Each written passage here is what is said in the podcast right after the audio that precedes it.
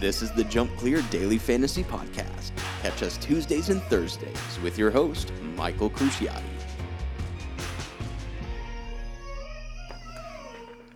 Hello and welcome to the Thursday edition of the Jump Clear Daily Fantasy Podcast. We have a really special show for you today. Joining us today on the podcast is a different perspective when it comes from the competition ring. We have had some of the top professional riders on the podcast. Today will be the first time we have an amateur rider. That's coming up really soon. But first, I want to talk about our latest feature on the app after talking with our users, we are proud to introduce the guaranteed prize on the app. Now, when you go onto the app, you will see contests with a guaranteed prize amount attached to each contest. So now, regardless of how many people are enter the contest, there is a guaranteed prize to the players. With this update, we wanted to do a super special contest schedule for this week. This week, we are featuring some of the top shows from around the world. We first start the week up in Spruce Meadows. Spruce is one of the best stops on the calendar, and this week they kick off their summer show schedule with the National. We will have contests starting today all the way through Sunday. Next, we head to Europe for the LGCT Stockholm as the next leg of the tour kicks off. The current standings on the LGCT are Christian Ahlmann in first with 148 points. In second is, is Pieter Devos with 139 points and in third is Niels Bruynseels with 124 points. The current standings for the Global Champions League are the Berlin Eagles in first place with 133 points. In second is the Prague Lions with 131 points. And in third is the Stockholm Hearts with 128 points. Next, we head to Lexington, Kentucky for the CSI three star shows at the Split Rock Jumping Tour. And finally, we round out our week with contests up in Traverse City, Michigan as Margie Engle sets out to defend her Grand Prix win from last week in the CSI three star Staller Grand Prix. And now on to our main event for today.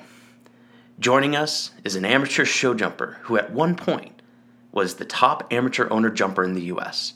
She has had five Grand Prix wins under her belt and has earned several WEF Circuit Champions distinctions in the high, medium, and low amateur owner jumpers. In addition to the jumper ring, she has also shined in the hunter ring in the amateur owner hunters at Devon, Harrisburg, and Washington. It is my honor to introduce my wife, Kelsey Cruciotti. Kelsey, welcome to the podcast. Hi, thank you. I'm happy to be here. Kelsey, you've ridden horses all your life, and it's quite quite an amazing career that you've had. And what's even more cool is the mental preparation that you've been able to have. It's not just going in and competing every week. You're, you're competing in some really top level classes. So talk to us a little bit about the mental preparation that you've gone through to help yourself compete at the high level. I think it's really important when you show up on your competition day to know you are ready, um, that your horse is ready, and that you have energy. Uh, I know when I was a teenager, I wouldn't like eat enough, eat enough, and then I would be just like tired and weak and not in a good mood. And those competitions never went as well as the ones that I'd actually done my homework and was physically fit and uh, ready. And I think part of like your home training has got to be you've got to be seeing things that are harder than what you see at the horse show, um, and that matches a lot of the um, you know sports psychology I've read about over the years.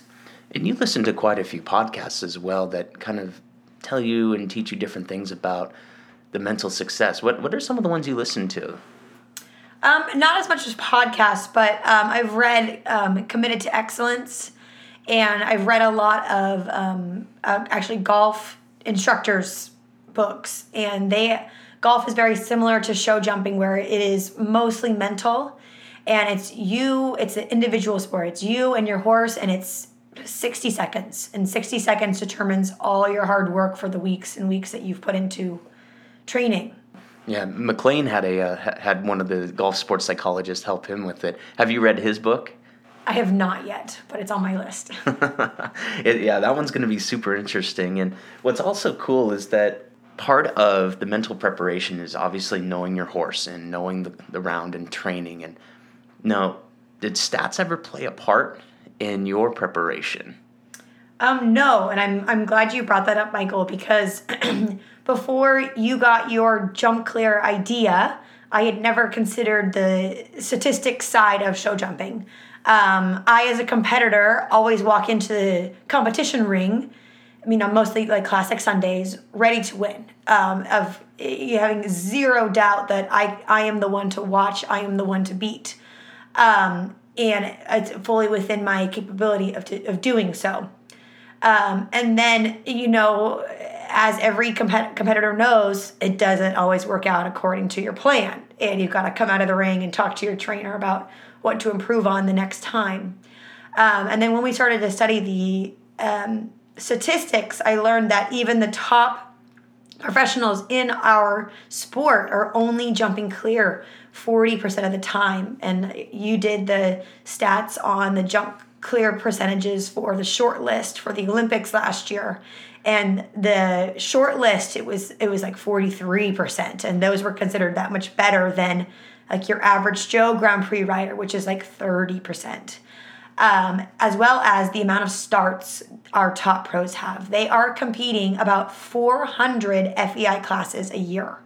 Uh, you know, that's meter 45 and above with those kind of statistics. And learning that as an amateur helps me give myself more grace for the classes that don't go according to plan. You know, when you have a you know you have a, a dinky four fault round, or um, you know just when when you're not the winner. You know, when you're third or or whatever, um, you realize that it's a lot harder to um, you know know when no one is batting 100% nobody even you know the top even the world number one at the time yeah no one's really batting 100% but there's some that just catch fire we had quite a large segment on Conor Swail on tuesday and you know the stats that we kind of looked at was his top 10 placings between 2020 and 2021 so he placed in the top 10 in meter 60 classes 42%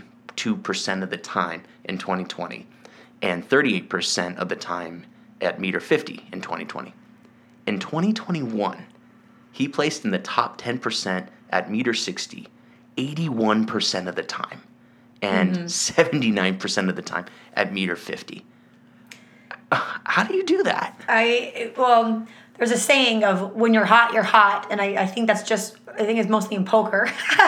but I think it also applies to show jumping. When you're hot, you're hot. Um, uh, I would be really curious to hear what he has to say because he is always he's a well respected horseman, um, and several people have worked with him and have had asked his advice on horses, and you know he's a very much a a horse first uh, mentality, you know, but to take your riding and your results that much better than even the Olympians, you know, like his his statistics right now are higher than the Olympic than the Olympic than the Olympic list. You know, I don't know. I don't know what that looks like. Is he? And I, I don't know if he'll give you. If I'll give you a, a straight answer, Michael, because maybe it's a bit sports psychology, and maybe it's a bit those horses are peaking his his string.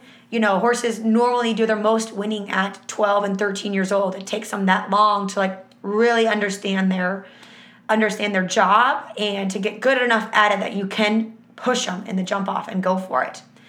Um, so I don't. I, I think it could be a combination of things. Um, and he just he's figured out what works for him.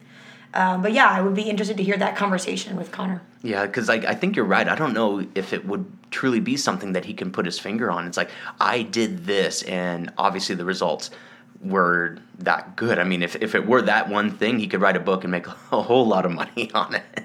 But I think you're right. I think it's a combination of you know, mental preparation. Maybe he's changed one thing about his program. His horse may be just that good and, and peaking at the right time. But hopefully, we'll get him on the podcast very soon and uh, we'll have to find out. Now, we talk all about this because it relates directly to the daily fantasy. So, you've really seen firsthand this, this movement of fantasy sports and show jumping. And as an amateur, how do you see it? Playing a part, maybe not necessarily with the competitions that you're in, but how you can engage with the sport even when you're not riding? Um, I think it's very fun for everybody because it's such it's such an easy thing, an easy concept. You know, you don't have to be a top show jumper to understand. All right, the pu- the purpose is to jump clear. All right, this person has a forty percent clear average, and and then you you know place your picks from there. You know your your grandma can do that. Not I mean, not literally. You'll have to help her like download the app because grandmas are not very good at that. um, but um, it, it's just it makes it that much easier for everybody in the world to understand. Right, right. I remember. So we have had several watch parties since we've launched the launched the app with our family, and it's really cool to see the change in the engagement. Where before it was if we had a horse in it, or my sister Kelly, or one of our friends was in it, we go watch, and the event was okay. We're gonna hang out, and then when they came into the ring, it was okay. Everybody pay attention. Now with the app, you paid attention to every single one of your picks. Yes, I did. I actually played it for um, the Devon Grand Prix, and my my strategy was like, all right, I feel like the young professionals are going to be really with it, and it paid off. Like um, Mimi Gochman jumped clear for me, and a couple other Adrienne Sternlicht jumped clear, and I was like, yes, I picked correctly. But then I I didn't put points on McLain to win, and I I was like a a dilly dong moment of like, gosh, you should have known that. Come on, he's won it 11 times, Kelsey. You should, you know, like the odds are in his favor. But I was like, no, no. But anyway, so yeah, I did. I watched the whole class and I was winning on the user leaderboard until the end, and then and I then I was fourth. So yeah, yeah. Oh no, it's that last moment. It was just watching your points just uh, not quite enough. But what uh, what's also cool is that with show jumping, especially jumping clear, winning is more of a, a God thing. You, it's not. There's so many things that have to go right to win. But jumping clear, it's anybody's game. The last question is because you are a writer, and I have to ask every single writer because I think it's a fascinating question. Your ultimate glory jump off. Now, you've competed in some of those big time classes like the Olympic qualifiers and World Cup qualifiers. So you've tasted that big time competition. Who would your ultimate jump off be? Five horses, or sorry, five riders, you're one of them. Who are you competing against for the ultimate glory jump off?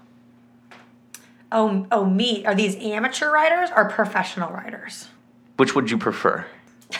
um, well, obviously pros, because then it would be like the your one memory of you winning against the pros. oh, then let, let's let's go with the pros. I like that. Oh gosh. Okay.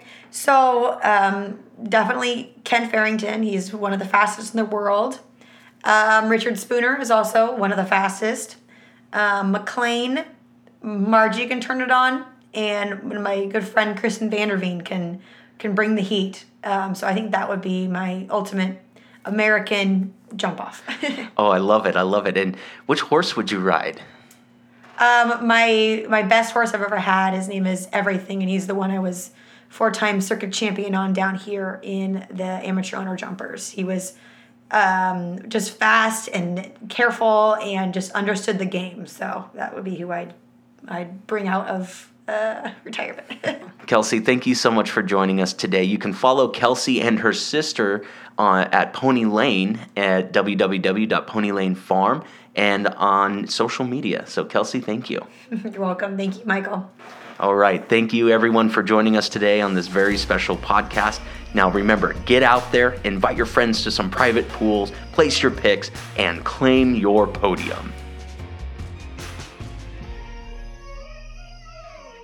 Jump Clear Fantasy is a fantasy sports platform. Gambling or sports wagering are not permitted on Jump Clear Fantasy. Available to play in Colorado, Florida, Kentucky, North Carolina, South Carolina, Alaska, and South Dakota only. Users must be physically located in Colorado, Florida, Kentucky, North Carolina, South Carolina, Alaska, or South Dakota. Must be 18 years or older for entertainment purposes only. No results are guaranteed, void where prohibited by law. Users are participate on Jump Clear Fantasy, agree to terms and conditions. Minimum $5 deposit. Gambling problem? Call 1 800 522 4700.